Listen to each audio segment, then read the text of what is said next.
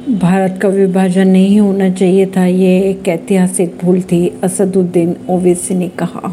AIMIM के प्रमुख असदुद्दीन ओवैसी ने कहा कि ऐतिहासिक रूप में भारत एक देश था और दुर्भाग्यवश इसे बांटा गया, जो नहीं होना चाहिए था। उन्होंने बंटवारे को ऐतिहासिक भूल करार दिया और कहा कि बंटवारे के लिए आज़ादी के समय के सारे नेता जिम्मेदार हैं।